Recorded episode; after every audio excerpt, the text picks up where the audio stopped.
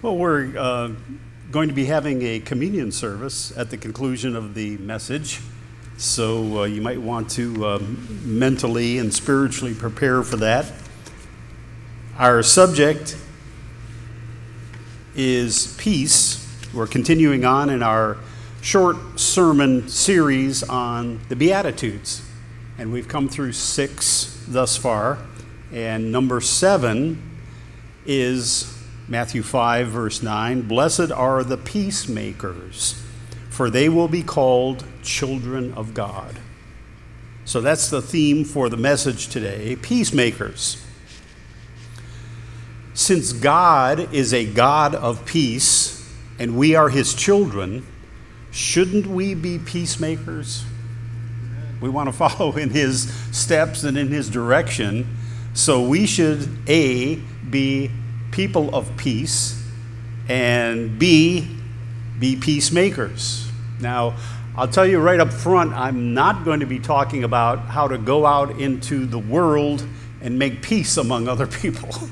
that is a very difficult, if not impossible, task.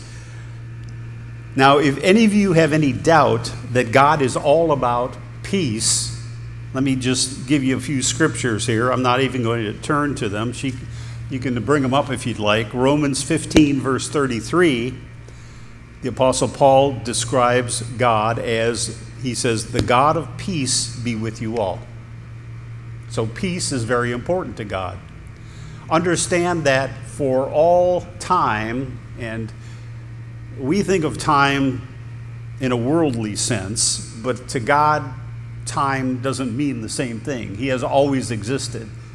He's always existed as Father, Son, and Holy Spirit.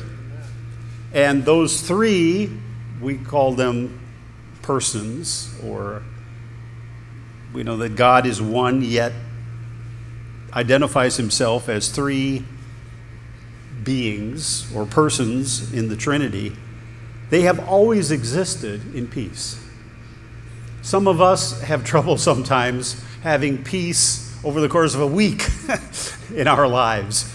But the Father, Son, and Holy Spirit have always, for all time, eternally existed in peace. They don't have any arguments or fights or anything like that. They're totally in peace and unity. So, as we become Christians, we're invited into that relationship of Father, Son, Holy Spirit. We're not God, but we're children of God. And God encourages us to live that same life of peace. Also, Isaiah 9, verse 6, a prophecy about Jesus when he would be born on earth, incarnated, and what his life would be like. Isaiah 9, verse 6, this prophecy says, And he will be called Prince of Peace. He could have been Prince of a lot of things, but in this particular prophecy, he is the Prince of Peace. And thirdly, Galatians 5, verse 22, the Holy Spirit, we know the fruits of the Holy Spirit as they're listed here in Galatians 5, verse 22. The fruit of the Spirit is, you have memorized, love, joy, and what's number three? Peace. So we all have the Holy Spirit. So there should be peace in our lives. We should be striving to live a peaceful life. And not only ourselves, but to try to bring peace to others as much as possible. You know, I'll use the example of our cat, Alvin. Cats love peace, they hate chaos. so, whenever things are peaceful at home, he's really enjoying himself and resting. But if any chaos comes near, he's looking for a place to hide. He wants to get out, okay? And in a sense, we, we should be that way too. Somebody's phone is ringing. the Father, Son, and Holy Spirit have always existed in this relationship of peace. And I don't know about you, but I like peace. It's very encouraging and relaxing to be in a peaceful situation. And I'm kind of the way my cat is. If I sense chaos or trouble happening or brewing, I like to, to, to depart to get out of that situation. You know, I was in Walmart just the other day, and here an argument is breaking out in the parking lot. Somebody with this huge SUV was parked there, and somebody was trying to pull into the next parking space and scraped the side of her, probably about a fifty to sixty thousand dollar vehicle. And these two women are arguing with one another, and who knows what it's going to lead to in this day and age. Okay, guns can be pulled, uh, people can be hurt, but anyway, peace should be a hallmark or a distinguishing characteristic of each of our lives. Yet, at the same time, we're living in a fallen world that has been searching for peace throughout history. How ironic is that? Paul said in Romans 3, verse 17, the way of peace they do not know. And for those of us who've been around for a while, you know, it seems that we go from war to war in this world. There are wars going on right now that we're not even aware of in faraway parts of the, of the world. So, what, what is wrong? Why can't the world, why can't society find peace? Jesus came to bring us peace. So, the question is how do we have peace and how do we make peace? And I want to turn to Ephesians chapter 2. There's a passage there that is going to be the central part of this sermon. Ephesians 2, beginning in verse 11. Because there's an important key to finding peace in our lives, a peace that the world has not discovered. Ephesians 2, beginning in verse 11. Uh, the Apostle Paul is talking about Jesus Christ. He says, Therefore, remember that formerly you, who are Gentiles by birth and called uncircumcised by those who call themselves the circumcision, that is, the Jews, that done in the body by the hands of men, remember that at that time you were separate, separate from Christ, excluded from citizenship in Israel and foreigners to the covenants of the promise, without hope, without God in the world. But now in Christ Jesus, you who once were far away have been brought near through the blood of Christ. Verse 14 For he himself is our peace, who has made the two one and has destroyed the barrier, the dividing wall of hostility, by abolishing in his flesh the law with its commandments and regulations. His purpose was to create in himself one new man out of the two, thus making peace. So understand that we all, no matter what our nationality is. In, back in those days, the main distinction was the Jews versus the Gentiles. The two groups didn't like each other, didn't care for each other, separated culturally by language and so many other ways. They were all not at peace with God. It was hostility because they had all sinned, just as we had, and instead of being in friendly terms, being one and unified with God, they were awaiting God's wrath because of their sins. In a sense, they were enemies of God. But God did something about that. He was the first one to bring peace. And He did it by sending His Son, Jesus Christ, to this earth to die on the cross. And when He died on the cross, He paid the penalty for our sins so that instead of hostility between us and God, and He did it for the whole world, there can now be reconciliation with God and peace between us, humanity, and God. So the first one who brought peace to this world was God through His Son Jesus Christ. So He settled the problem, He settled the animosity, He settled the hostility. And he didn't just do it for one group or the other. It wasn't just for Jews, it wasn't just for Gentiles, it was for both. And in a sense, that unifies not just Jews and Gentiles, but people of all nations, people of all cultures now can have peace with God, and it was through Jesus Christ and his sacrifice on the cross. Now, God has done his work What we have to do when we hear the gospel, when we hear this story of Jesus and who he was and what he did, we have to humble ourselves, believe the gospel, repent of our sins, and accept Jesus as our personal Savior. And that's when peace comes to us personally. Okay? God did it objectively for the whole world to have his son die on the cross, but it only becomes ours. We only own it when we believe, have faith, and accept Jesus as our Savior. Now, I, I don't know about you. I lived many years of my life, even as a Catholic, fearing final judgment because Catholic belief stresses not so much grace and mercy, at least that's the way I was taught it, but it talked about law keeping and it talked about final judgment. And for many years of my life, I was not convinced that I was going to make it come judgment time. Because I knew myself, you know, as a teenager, especially a young adult, I was doing wrong things.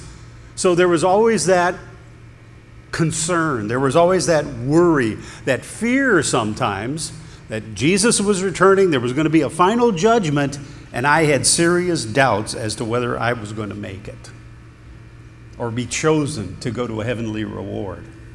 And it wasn't until later on in my life when I came to understand grace more clearly and to understand that I'm not saved by my law keeping, I'm saved by God's grace and I was assured, therefore, that I was going to make it. Because come judgment time, you know, I wasn't going to stand before a book and they were going to remind me of all the bad things I did versus the good things and kind of weigh it one way or the other. When judgment time comes, I am already declared not guilty of my sins by God's forgiveness, His mercy, and His grace. And you know what?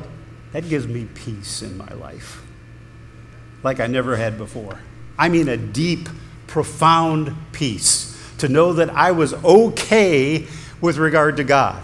Not only okay, but that He loves me desperately, and that I have the privilege of being called one of His children. Now, that clears up a lot of problems in my mind, and it puts me at peace. And you know what? I've tried to convince uh, people who don't understand about grace and don't really understand who Jesus was and why he came. You know, I try to alleviate their worries and concerns, and it's hard for some people to accept that.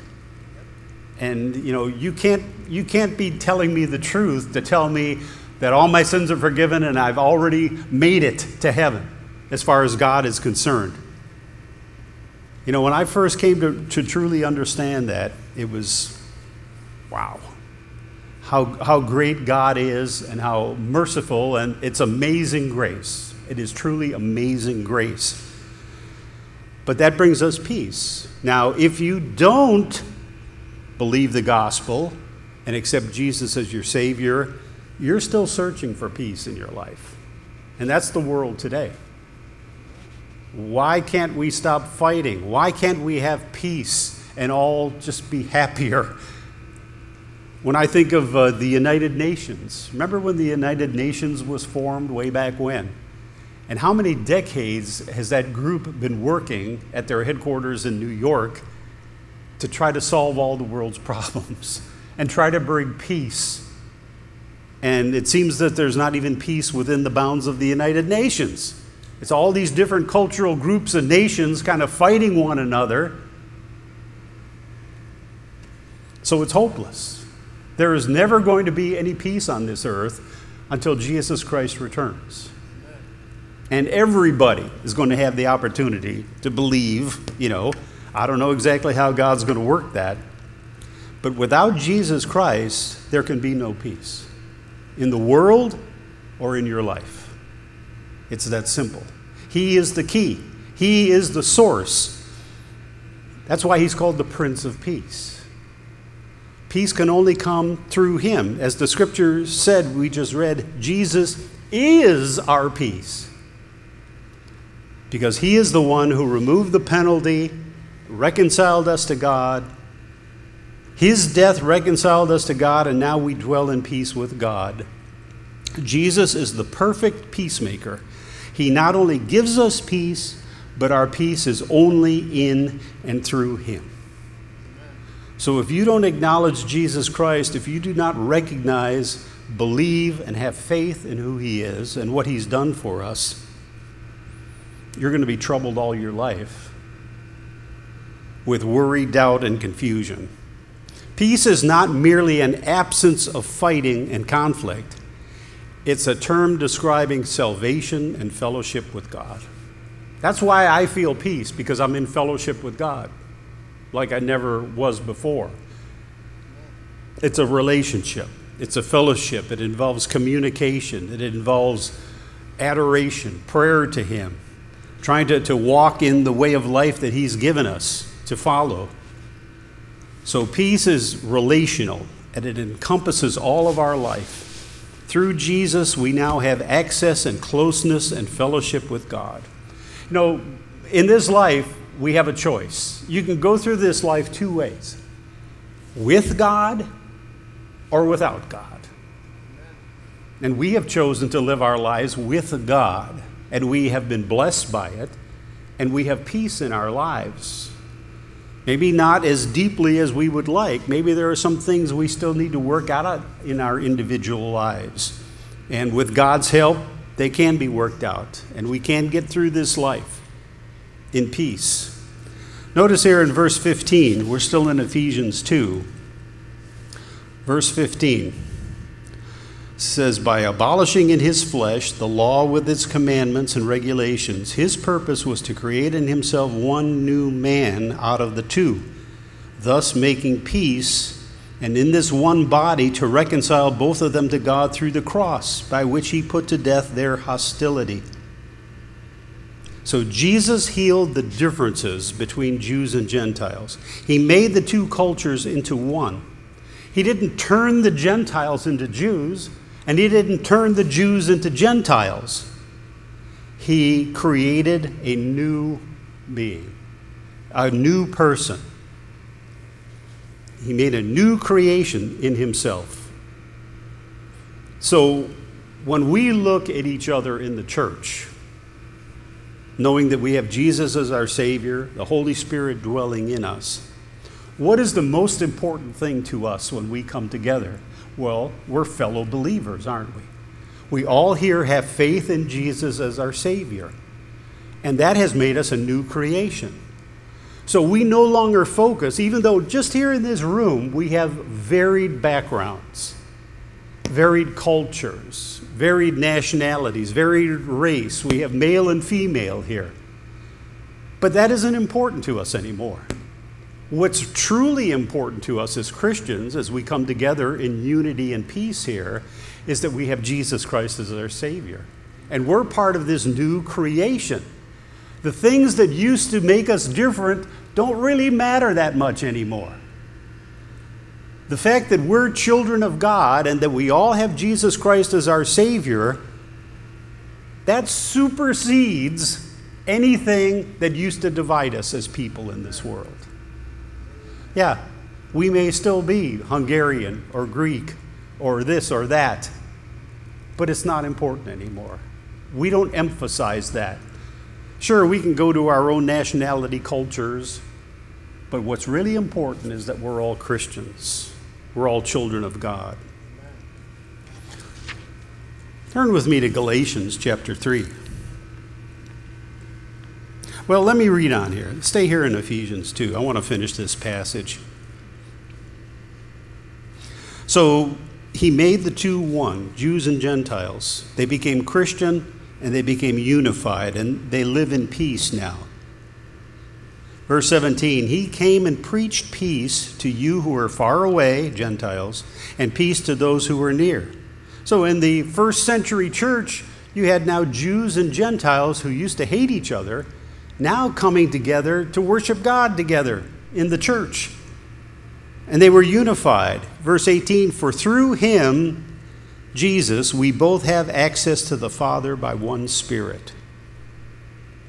Verse 19 Consequently, you are no longer foreigners and aliens, but fellow citizens with God's people and members of God's household, built on the foundation of the apostles and prophets, with Christ Jesus himself as the chief cornerstone.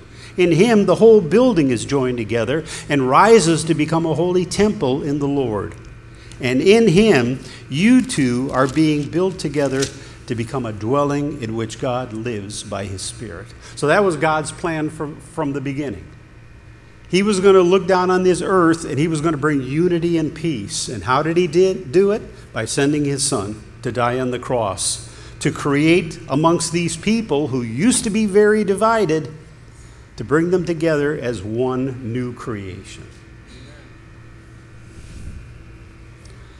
Somebody asked me the question one time you know, when we get to heaven, are there still going to be nationalities and differences in that way? I don't know for sure, but I tend to doubt it because that stuff's not important anymore. That stuff divides. We look for things that unify. And that's certainly why we don't bring a lot of politics into church. Because if there's anything that divides in this country today, believe me, it's, it's politics. And why don't we have this here? Why don't we preach about one side versus the other side? That is sure to bring division.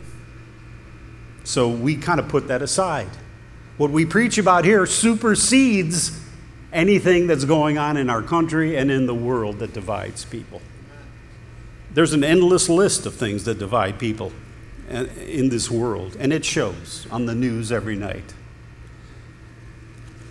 Let's turn now to Galatians 3.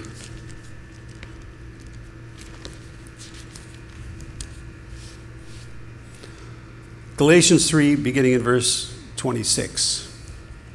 So you are all, all children of God through faith in Christ Jesus. So as soon as you're baptized, as soon as you accept Jesus as your Savior, that's when God considers you a son or a daughter from that point forward. For all of you who were baptized into Christ have clothed yourself with Christ.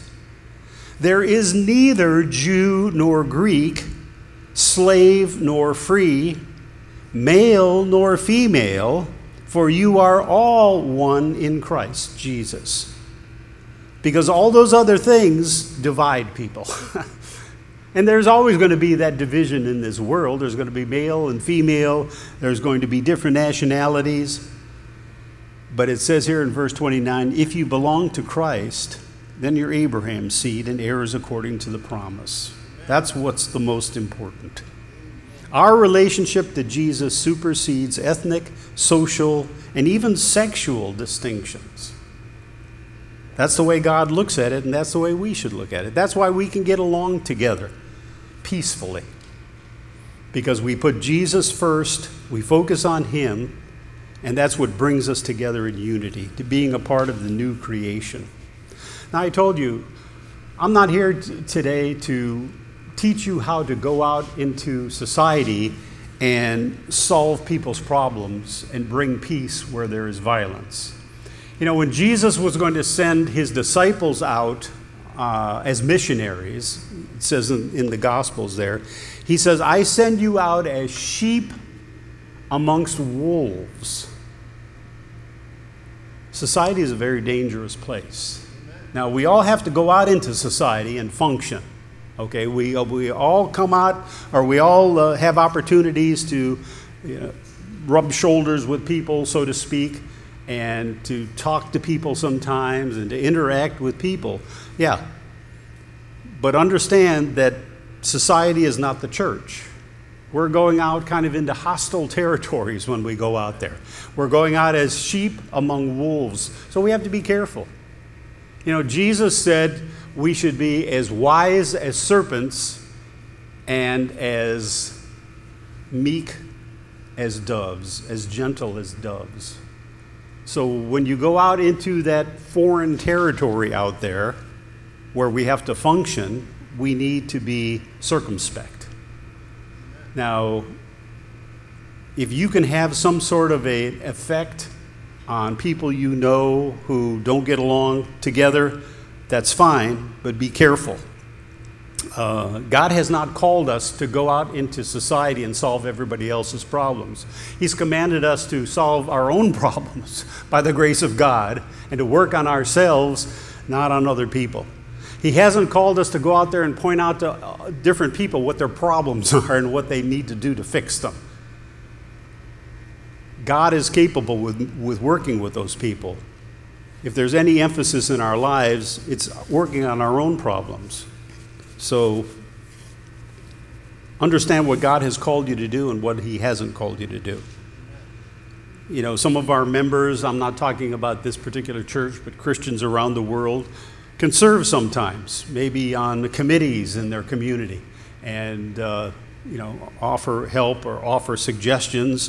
It's very difficult to bring God into the conversation because a lot of people don't want to hear it, depending on where you live and you know what you're involved with.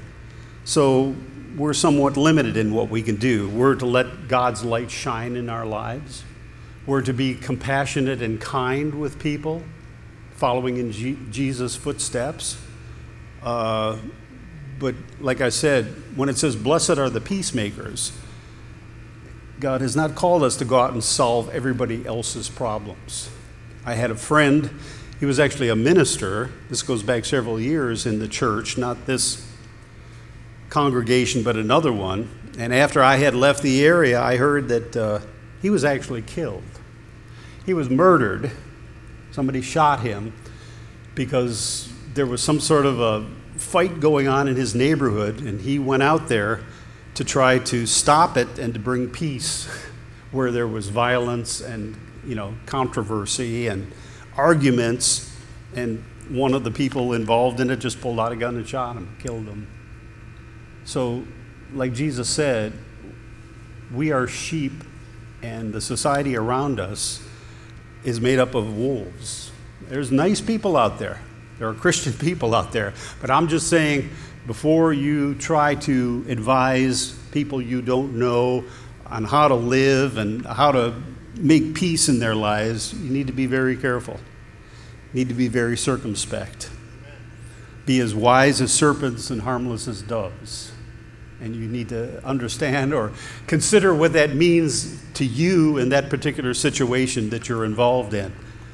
I know sometimes even amongst relatives, and you know relatives are fighting and you're trying to, you know, help them have peace in their lives, you can end up making matters worse. Instead of, you know, she being mad at him, now they're both mad at you and, you know, accuse you of sticking your nose in other people's business. So when God talks about blessed are the peacemakers. First of all, he's talking about your relationship with God. You know, are you living in peace with God through Jesus Christ? If you claim Jesus as your Savior and understand what his death on the cross meant for you, that your sins can be forgiven, that you can be in relationship with God now, that you could have the peace of Jesus Christ in your life because of what he's done for you. And it's good to take that message whenever possible to others. Or to preach the gospel. You know, if somebody says, in this crazy world, how do you seem to be able to handle it? You seem to have everything together in your life. You know, the news doesn't bother you, uh, trials in your life don't seem to bother you. Well, I have peace through Jesus Christ. He's my Savior. And I know where I'm going after this life. I'm already convinced of it. God's have a heavenly reward in store for me. So I can count on that and have peace now. So if you can share that story with others, wonderful. That's great. You're making peace between them and God. Blessed are the peacemakers. Let's turn finally to Romans 15, verse 7.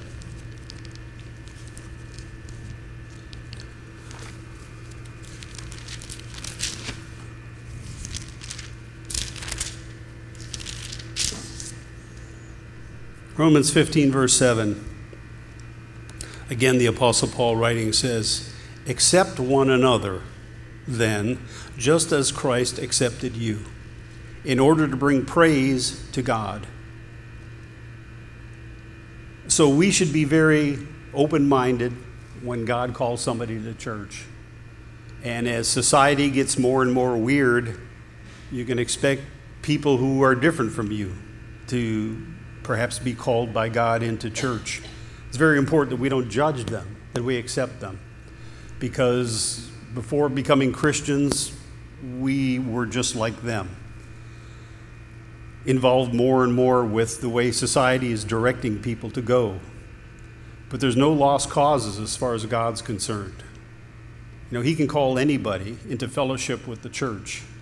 So we should accept whoever He calls to come. And who knows what the future holds.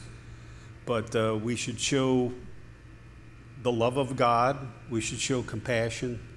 Uh, and God's going to straighten out their lives if they have support and uh, teaching from the church, gentle teaching, not condemnation, not judgment.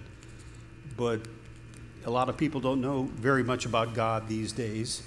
And that's one of the reasons why we're here to teach what God's way is and what He expects, us, expects of us and what brings glory to Him.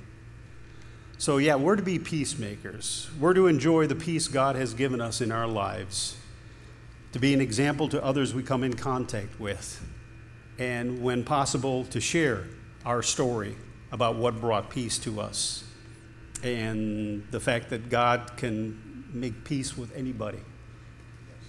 But it's through Jesus Christ that peace comes. And glory to Him and our thanks to Him for what He's done in our lives. Let's pray. Our Heavenly Father, thank you that you have brought peace to us through your Son, Jesus Christ. We didn't know how to find peace, and it may not solve all the problems in our lives, but just the assurance for us to know that you're there, that you love us deeply, that you've forgiven us of our sins, and you're trying to help as much as you can and as much as you decide to, to make our lives peaceful. Help us to continue to come to you for that peace, that peace that is beyond understanding. That's the peace that you've brought to us. And uh, we need to live out the rest of our time in this world. And it's unfortunate and it's sad for us to see it become more and more in pieces and people struggling, people looking for answers, and how futile it is for them to find peace if they don't first know you. So we pray that you reveal yourself to them and give them the blessing that you've given us all. And now, Father, we're going to have time for communion. This is when we come to you and partake of the symbols that you instituted the bread, which represents the body of Jesus Christ, the broken body of Jesus Christ, which he gave up to bring peace to us and eventually to the whole world. And the fruit of the vine, Father, representing the blood of Jesus Christ, both a part of the total sacrifice that he gave. So you want to bring peace to this world. We know you eventually will. You want to bring peace to our individual lives. So, Father, help us to continue to seek you, to appreciate the relationship we have with you and we just pray the blessing of peace. You know each of our lives individually, Father, and you know where we need to find peace. So we pray that you bring it to us. Give us that rest that peace brings to us, the assurance that we have in you and the relationship we have with you. So, Father, that's our prayer today. Help us to be peacemakers. Thank you, and we pray this now in Jesus Christ's name. Amen.